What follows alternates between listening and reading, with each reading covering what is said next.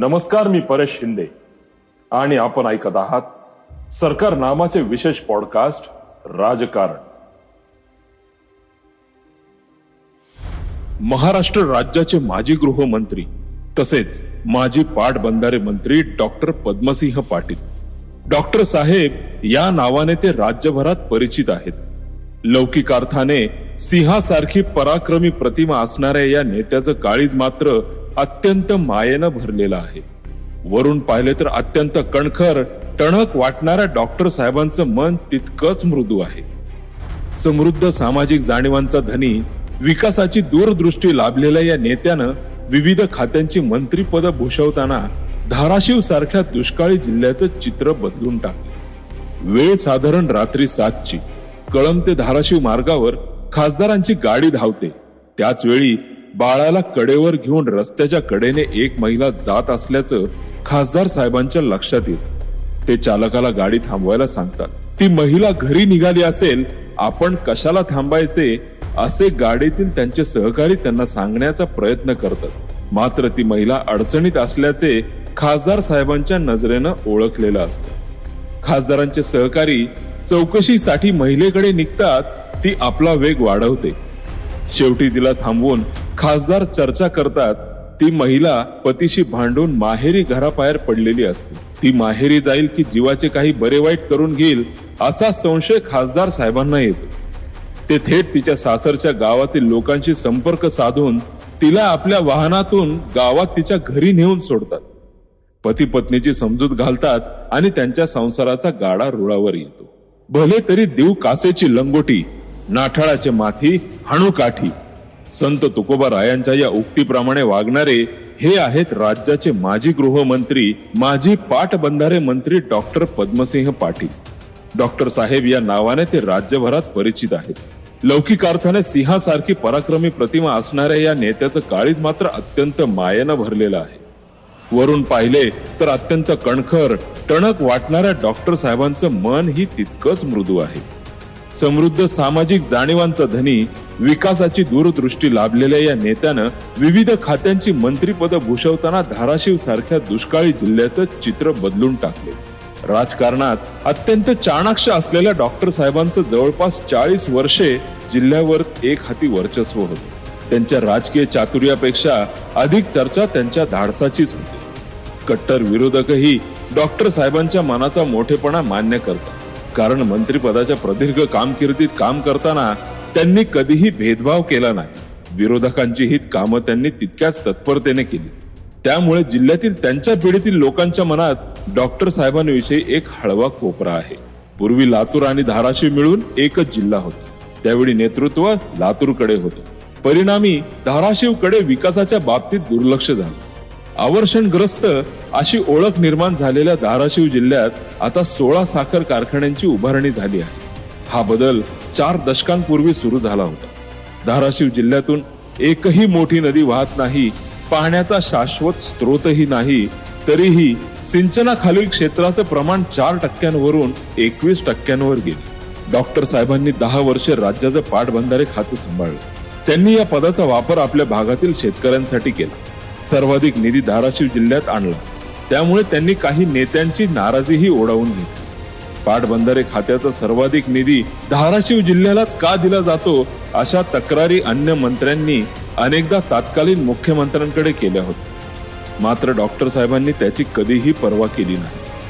दुष्काळी धाराशिव जिल्ह्याचा कायापालट करून शेतकऱ्यांना दिलासा देणे हे त्यामागचं कारण होतं.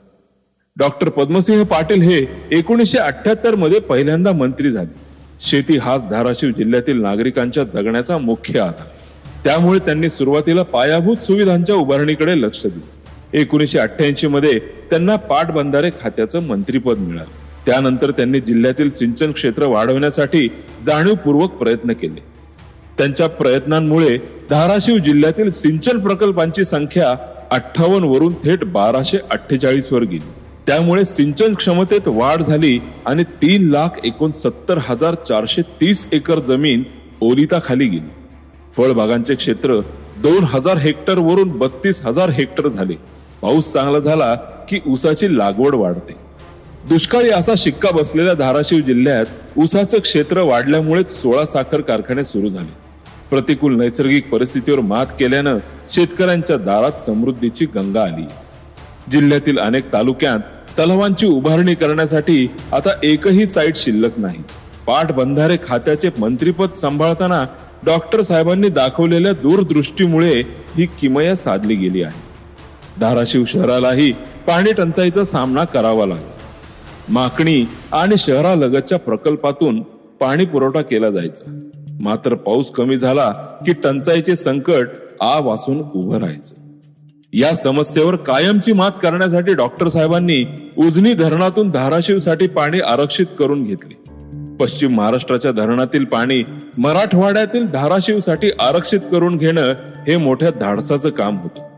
केवळ डॉक्टर साहेबांमुळेच ते शक्य झाले. जिल्ह्याच्या ग्रामीण भागातील विद्यार्थ्यांची सोय व्हावी यासाठी आयुर्वेदिक महाविद्यालय अभियांत्रिकी महाविद्यालय शासकीय तंत्र निकेतन कृषी महाविद्यालय डॉक्टर बाबासाहेब आंबेडकर महाविद्यालयाचे उपकेंद्र सुरू करण्यासाठी त्यांनी मोठं योगदान दिलं. राजकारणात सक्रिय असेपर्यंत डॉक्टर साहेब हे शरद पवार यांच्यासोबत सावलीप्रमाणे राहिले. राष्ट्रवादी काँग्रेस पक्षात शरद पवारांनंतर तेच होते.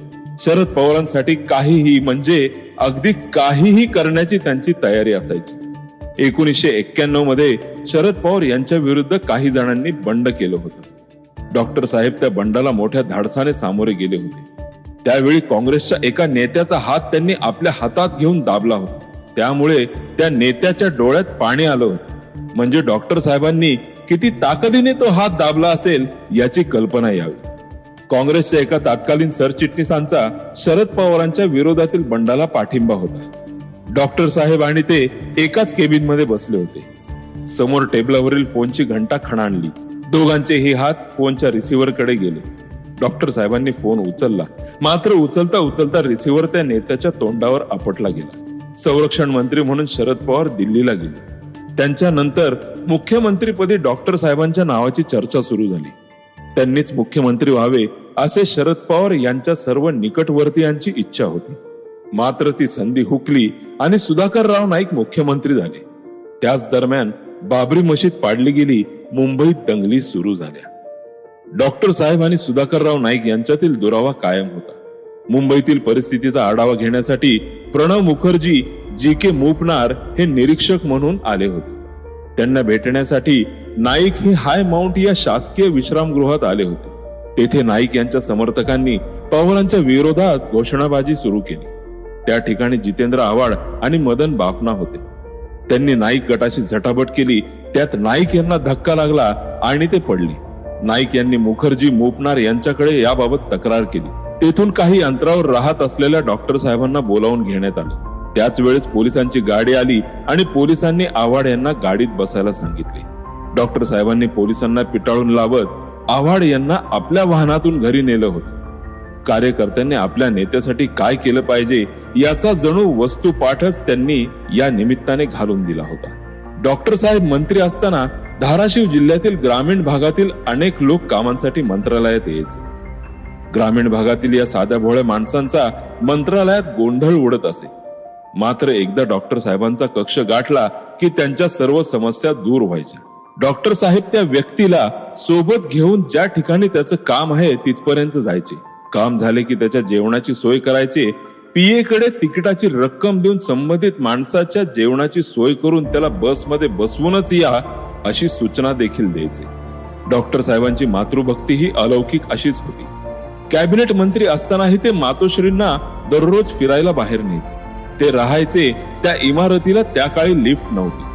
त्यामुळे डॉक्टर साहेब आपल्या मातोश्रींना पाठीवर घेऊन पायऱ्या उतरून खाली यायचे. घरी परत जाताना पुन्हा ते मातोश्रींना पाठीवर घेऊन पायऱ्या चढायचे.